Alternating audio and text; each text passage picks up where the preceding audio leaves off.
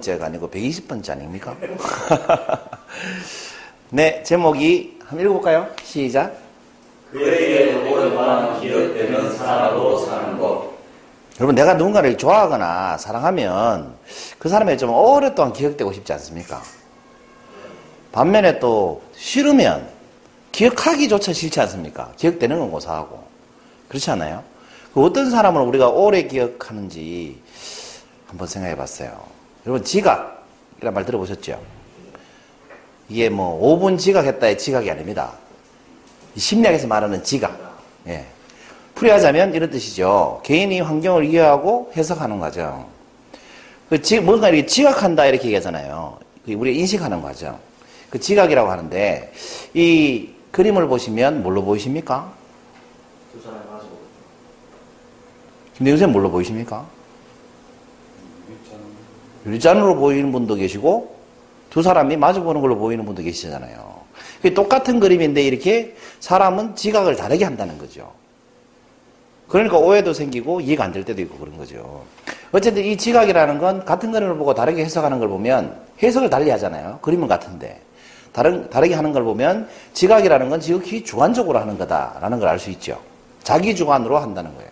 그러니까 우리가 우리 살다 보면 경성남자가 특히 이런 말 많이 하죠. 그걸 말로 해야 하나? 말로 해야 합니다. 말로 안 하는데 어떻게 합니까? 그죠? 말 안 해도 알면 그건 신이지. 그렇지 않아요? 그러니까 여러분 말하십시오. 그 아내한테 사랑한다는 말 해보신 적이 언제입니까? 솔직하게. 저 기억이 안 날 정도로. 수시로 하십니까? 아, 그래요. 박수 한번 주세요.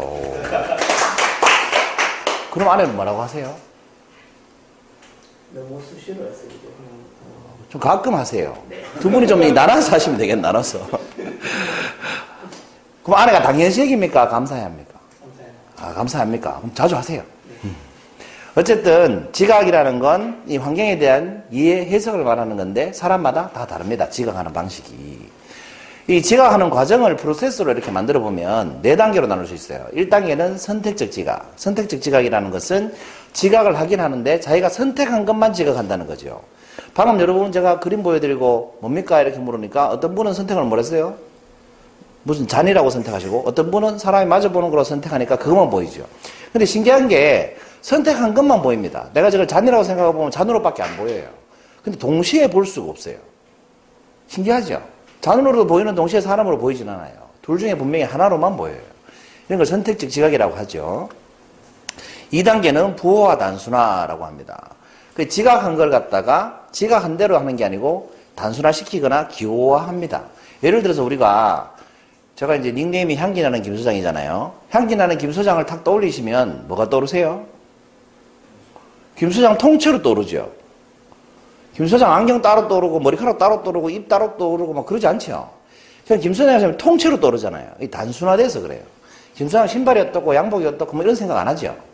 이게 통째로 떠오르는 겁니다. 이게 단순화 부호화라고 하죠, 이런 걸. 전문 용어로는 스키마라고도 하고, 이 덩어리체 인식을 한다는 겁니다, 덩어리체.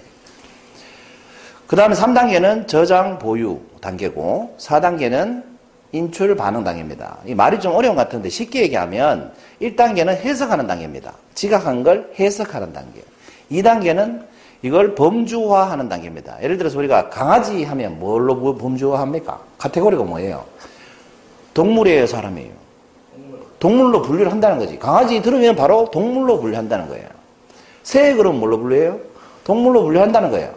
그런데 새 그러면 조류로 분류하고 강아지 그러면 포유류로 분류하죠. 이런 걸 범주화라고 해요. 카테고리가 만들어진다는 거죠.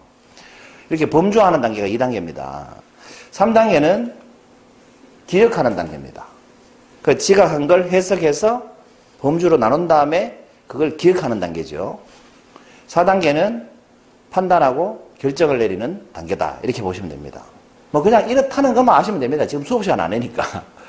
요 4단계로 지각 과정을 거치게 되는데 1단계부터 이제 상세하게 좀 설명을 드리면 선택적 지각, 뭐 해석하는 단계는 인간이 자기가 필요하다고 생각하는 것만 본다 이런 말이죠. 우리가 출근해서 집에 갈때 어, 내가 철물점에 들어서 못을 하나 사야 되겠다 생각하면 철물점만 눈에 띄죠. 근데 평소에 지나가면 눈에 안 띄죠. 선택한 것만 지각한다는 거죠. 예를 들면 여러분 뭐가 보이세요? 솔직히 뭐, 뭘 제일 먼저 보셨어요? 뭘 제일 먼저 봤습니까? 아, 그림이 야한 것 같지만 이건 출처가 김종훈 교수님이 쓴 에디톨로지가 출처입니다. KP 방송에 나오셔가지고 강의하실 때도 이 그림을 띄우시더라고. 그러니까 제가 띄워도 될 것 같더라고요. 이게 아이폰 광고거든요. 아이폰이 아니고 뭐지? 음악만 듣는 거죠. mp3. 저를 뭐라고 하죠?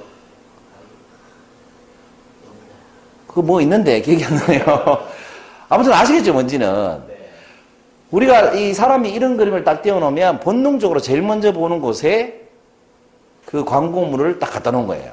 기가 막힌 광고 아닙니까? 그 선택한 걸 먼저 보는 거죠. 근데 본능적으로 그걸 제일 먼저 선택해서 본다는 겁니다. 그 선택적 지각을 이용해가지고 이런 광고도 하더라는 거죠. 2단계는 보호와 단순화, 범주화라고 했어요. 이 단순화, 범주화한다는 것은 카테고리에 할당하는 과정. 제가 방금 설명드렸죠? 덩어리로 이해하는 거, 그거 덩어리를 스키마라고 한다. 분류는 동물, 사람 이렇게 분류한다 그랬죠? 그게 카테고리고, 그 카테고리에 통째로 기억한다, 그 사람을. 그게 스키마다, 이렇게 얘기했죠. 이 선행용이라는 건 조금 이따 설명을 드리고, 이 그림은 뭘로 보이십니까? 마귀 할면 보통 노인이라고 그럽니다. 마귀 할멈이라고 그러네요. 보통은 노인이라고 그러는데 여자 노인 이렇게 얘기하는데요. 사상이 좀 꼬름해요. 네. 또 뭘로 보이십니까? 이 젊은 여인이라고 하죠. 젊은 여인으로 보이거나 노파로 보이거나 둘 중에 하나로 보입니다. 젊은 여인이다라고 생각하면 보십시오. 젊은 여인으로 보이죠? 노파라고 생각해 보시면 어때요? 노파로 보이죠? 동시에 보입니까? 젊은 여인과 노파를 동시에 한번 봐보세요. 동시에 보입니까? 동시에는 안 보입니다. 선택을 한 것만 보이기 때문에 그렇습니다. 동시에는 볼 수가 없어요. 이 일반인들에게 이렇게 뭘로 보이십니까? 라고 물으면 65%는 젊은 여인으로 보인다 그러고 35%는 노파로 보인다고 그래요.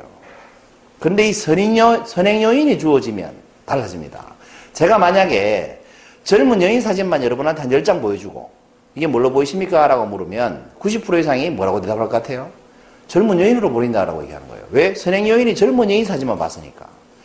근데 반대로 노파 사진만 제가 한 10장 보여드리고 보여드리면 뭐라고 할까요? 노파로 보인다고 한다는 거죠. 왜? 선행 여인이 노파만 봤으니까. 그리고 우리가 먼 눈에 뭐만 보인다 이렇게 얘기하잖아요. 고수도 미친 사람은 다 해석을 뭘로 해요? 누가 묻어놨다. 그럼 자 독박 썼다 이렇게 얘기하죠. 그 자기가 자기가 가지고 있는 이 선행 요인에서 판단하고 행동할 가능성이 지각할 가능성이 굉장히 많다는 겁니다. 그래서 이 부호와 단순화, 단순화하는 범위에서 단순화하는 과정에서 이 선행 요인은 굉장히 중요한 영향을 미친다는 겁니다. 3단계는 뭐였습니까, 여러분? 3단계는 저장하고 보유, 기억하는 단계입니다. 그러니까 기억할 것과 기억하지 않아도 될 것을 구분해서 저장하는 단계라고 보시면 되죠. 다 기억하진 않으니까. 기억은 종류가 크게 두 가지로 나눕니다. 뭡니까? 단순 기억과 어, 질문하지 마 이런 표정이시네요. 단순 단기 기억과 단순 기억이 아니고 장기 기억으로 나눕니다. 이 단기 기억과 장기 기억으로 나누는 역할을 하는 네 부분이 어딘지 아세요? 해마라고 하는 부위가 있어요. 바다에 사는 해마 말고 이네 해마라는 부위가 있는데 그 해마가 잠자면서 단기 기억으로 잊어버릴 거, 장기 기억으로 옮길 거를 판단하죠. 그래서 잠을 못 자면 사람이 기억도 제대로 안 납니다. 잠을 제대로 자야 기억도 제대로 납니다. 해마가 잘 때 그런 역할을 하기 때문에. 그래서 어쨌든 단기 기억, 장기 기억으로 나눕니다. 이 장기 기억이 되는, 장기적으로 기억이 되는 요소는 세 가지가 있어요. 첫 번째는 사건에 대한 기억. 그건 장기적으로 기억을 해요. 단기 기억 중에 이런 거 있죠. 여러분 아침에 신발 신을 때 오른발부터 넣었어요? 왼발부터 넣었어요? 기억 안 나죠?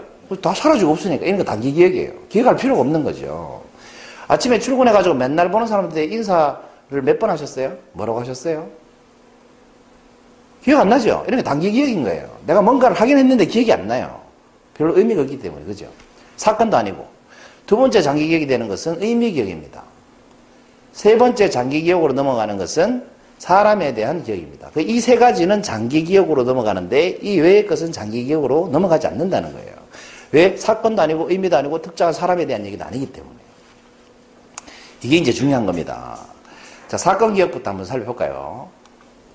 사건 기억이라는 건 이런 거예요. 특별하고 개인적인 사건에 대한 시간적 흐름에 따른 기억이에요. 예를 들면 이런 거죠. 어, 여기 계신 분은 한 분 빼고 다 가셨죠? 아, 오셨죠? 아, 안 오셨구나. 여기 어딘지 모르시겠죠? 두 분은 아시죠? 여기 어딥니까? 청도 오클랜드 펜션입니다. 작년 9월 달에 우리 마스터반 MT 갔던 장소죠. 그 MT 갔다 왔던 기억이 나시죠? 내가 차 몰고 여기 펜션에 가서 차 몰고 다시 나온 그 과정이 기억나시죠? 이 MT라는 사건에 대한 시간적 흐름이 기억이 나잖아요. 뭐 저녁은 몇 시에 먹었고 뭐 어? 정 먹고 뭘 했고 대충 기억이 다 나시죠? 그러나 우리 김대중 선생님께서 사오신 생고기가 뭉티기가 아직도 생생하네요. 아무튼 이런 사건은 기억을 한다는 겁니다. 우리가 장인골에 갔다 왔다는 것을. 두 번째 기억은 의미 기억입니다. 의미 기억이라는 것은 이 경험에서 얻은 사건이나 대상에 대한 의미를 저장한 기억인데 예를 들면 이런 거죠. 거기 가서 우리가 이렇게 고기를 구워 먹었습니다. 그런데 똑같이 이렇게 고기를 구워 먹어도 어떤 사람은 고기가 맛있다라는 것을 기억하고 어떤 사람은 아 이렇게 좋은 곳에서 고기를 구워 먹으니까 너무 낭만적이고 좋다라고 기억하고 의미를 다 다르게 부여한다는 거죠. 어떤 분은 MT를 갔더니 좋은 분들을 한꺼번에 만날 수 있어서 너무 좋더라 이렇게 기억한다는 거죠. 이것이 바로 의미 기억입니다. 의미는 주관적인 것이기 때문에 부여하는 사람마다 다 다른 의미를 가진다는 겁니다. 또 어떤 사람은 아씨 괜히 따라왔다 이런 의미를 가질 수도 있겠죠. 귀찮아 죽겠네 뭐 이럴 수도 있겠죠. 이런 게 어쨌든 의미 기억입니다. 세 번째 이제 사랑 기억은 뭐냐? 개인이나 어떤 집단에 대한 정보를 담고 있는 영역이라고 보시면 되는데 우리가 이렇게 사진을 찍었지 않습니까? 이날 우리가 했던 게임이 뭐예요? 우리가 이날 했던 게임 중에 뭐 돼지똥이라는 게임이 있어요. 돼지똥. 그 돼지똥 게임 하면서 진짜 박장대소하고 엄청나게 웃었는데 돼지똥을 누구하고 했고 누구한테 돼지 했고 누구한테 똥 했고 이런 걸 다 기억하죠 우리가. 우리 아직도 술자리에 가면 상옥쌤하고 막 이렇게 돼지똥 하고 침 튀겼던 그런 얘기를 막 하시는데 그렇게 뭔가 같이 했던 사람들이 기억이 난다는 거예요. 그게 사람에 대한 기억입니다. 그리고 어느 단체에서 이 MT를 갔는지도 기억한다는 거예요. 지텔협회 마스터반에서 MT를 갔잖아요. 이게 집단에 대한 기억입니다 이게 이제 사람에 대한 기억이죠 집단이나 개인의 특정 개인에 대한 기억을 한다는 겁니다 근데 여기서 뭐 사람이 아무것도 안 하고 가만히 있고 먼저 잡아버리고 이런 사람에 대한 기억이 있어요, 없어요? 별, 그날 먼저 잔 사람 있잖아, 먼저 한 사람. 저녁 먹고 먼저 뻗은 사람이 있어요. 그 사람에 대한 기억은 별로 안 난다는 거죠. 어, 기억나네요. 먼저 뻗었구나. 아, 먼저 뻗었구나. 기억이 나네요. 근데 어쨌든 뭐 별 추억은 없습니다. 그렇게 뻗어버리면. 그렇지 않습니까? 어쨌든 그 사람하고 뭔가 이렇게 사건을 함께 하면서 의미가 생겼을 때 그 사람을 제일 오래 기억하겠죠. 그렇지 않아요? 예를 들면 내가 고민을 얘기했더니 그 사람이 눈물을 흘리면서 공감하면서 들어주더라. 그럼 그 사람을 얼마나 오랫동안 기억하겠습니까? 이런 것이 사람에 대한 기억입니다. 자, 오늘 향연로도 제목 이거였죠. 그에게 오랫동안 기억에 남는 사람으로 사는 법. 기억되는 사람으로 사는 법. 그러니까 여러분이 아끼거나 소중히 여기거나 사랑하거나 좋아하는 사람이 있다면 그 사람이 그라고 한번 가정을 해보시죠. 그에게 오랫동안 기억 남는 사람으로 살려면 어떻게 해야 되겠습니까? 제가 답을 다 얘기해 드렸습니다, 방금. 이렇게 하시면 되겠죠. 읽어볼까요? 시작. 예. 여러분, 그 사람과 의미 있는 사건을 만드시면 됩니다. 평생 함께 살았는데 일만 하고 같이 여행 한번 안 가본 부분은 별로 공유할 수 있는 사건도 없고 의미도 없죠. 그런 사람들이 공통적으로 하는 말이 뭐예요? 사는 게 재미가 없다. 무늬만 부부다. 이렇게 얘기하지 않습니까? 그래서 별로 기억에 남는 것도 없고, 헤어져도 별로 뭐 아쉬울 것도 없고, 이렇게 되는 거예요. 연인과 헤어져도 그 연인과 헤어져서 헤어지고 난 다음에 우리가 제일 힘든 게 이유가 뭡니까? 어떤 사랑하는 사람하고 왜 결혼하기 전에 헤어지고 이러면 막 아파하고 힘들어 하잖아요. 그 힘든 이유가 뭐예요? 그리고 힘들어하는 사람일수록 어떻습니까? 그 추억이 많아요. 그, 그러니까, 어, 그 사람과 갔던 극장 앞을 지나가면 그 사람 생각이 나고, 그 사람과 갔던 식당 앞에 가면 그 사람 생각이 나고, 그 사람과 갔던 여행지가 TV에 나오면 그 사람 생각이 나는 거예요. 뭐가 많다는 거예요? 그 사람과 함께한 의미 있는 사건들이 많기 때문에 오랫동안 그 사람이 기억에서 사라지지 않는 겁니다. 근데 데이트를 뭐 3년을 하긴 했는데, 연애를 3년을 하긴 했는데, 맨날 똑같은 식당에서 저녁 먹은 게 다다. 그럼 별로 기억이 오래 안 남죠. 그 식당 앞에만 안 지나가면 돼요, 그냥. 그렇지 않습니까? 그러니까 오랫동안 기억이 되려면 그와 함께하는 의미 있는 사건이 많아야 된다는 겁니다. 뭐 어렵게 생각하시지 말고 여행을 가신다거나 변화를 좀 주셔가지고 새로운 뭔가를 해야 된다는 겁니다. 그렇지 않으면 단기 기억에서 다 지워버리기 때문에 장기 기억으로 넘어가질 않는다는 거죠. 그래서 그런 사건이 별로 없는 분일수록 내가 지금까지 뭐하고 살았는지 모르겠다 이런 말을 많이 하죠. 시간이 나이는 이만큼 먹었는데 내가 뭐하고 살았는지 모르겠다. 뭐 일만 하고 사신 분들 그렇게 얘기하고 아무것도 안 하고 사신 분들이 주로 그렇게 얘기하죠. 4단계가 남았지요. 제가 지금까지 3단계까지밖에 얘기 안 했잖아요. 4단계가 뭐였습니까? 네, 지금 눈 뜨고 주무십니까, 혹시? 4단계는 이겁니다. 인출 반응 단계. 판단하고 결정을 내리는 단계다라고 했어요. 자, 4단계는 뭐냐. 여러분, 당신같이 친한 사람은 누굽니까? 라고 제가 묻는다면, 또는 당신이 그리워하는 사람은 누굽니까? 라고 묻는다면, 또는 당신이 진정으로 사랑하는 사람은 누굽니까? 라고 묻는다면 말이죠. 이 사람들의 공통점이 뭐예요? 친한 사람, 그리운 사람, 사랑받는 사람, 사랑하는 사람, 이 사람들의 공통점이 뭡니까? 이 사람들의 공통점은 의미 있는 사건을 함께 한 사람이라는 겁니다. 의미 있는 사건을 함께 하지 않은 사람은 이 질문에 대한 답에 해당되지가 않지요. 제가 작년에 고등학교 동창회를 나갔어요. 고등학교 졸업하고 처음으로 한번 나가봤어요. 그때 졸업하고 처음 만난 친구가 저한테 첫 인사말이 이거였어요. 네 기억하나? 뭘 그러니까. 네 학교 다닐 때 내 니한테 한 대 맞대. 이러는 거예요. 저는 전혀 기억이 나지 않았습니다. 그 친구한테는 그게 사건이고 그게 큰 의미가 있었나 봐요. 그렇지만 저한테는 기억이 남지 않았어요. 그러니까 이 부작용인 것 같아요. 의미 있는 기억을 의미 있는 사건을 만들 때 이렇게 부정적인 기억이 오래 남게 하면 안 돼요. 근데 그 친구가 부정적으로 얘기하진 않은 것 같아요. 그러면서 저를 되게 좋아해요. 그 사건 때문에 아직도 저를 생생하게 기억하고 보니까 굉장히 반가워하고 또 되게 잘해주더라고요. 아마 그럴 만한 이유가 있었나 봐요. 아무튼 그렇게 기억을 하더라는 겁니다. 의미 있는 사건이 있으니까. 그런데 학교 다닐 때 모범생이기만 하고 학교만 열심히 다니고 이런 친구들은 봐도 얼굴은 얼핏 기억나는데 뭐 그 친구와의 아무런 추억도 없으니까 정내기가 참 힘들지 않습니까? 그래서 의미 있는 사건을 함께 한다는 건 굉장히 중요한 것 같아요.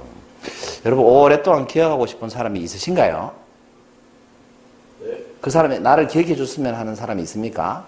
그러면 오늘 이후로 그와 함께 있는 의미 있는 사건을 많이 만드시기 바랍니다. 120번째 행위노트였습니다. 감사합니다.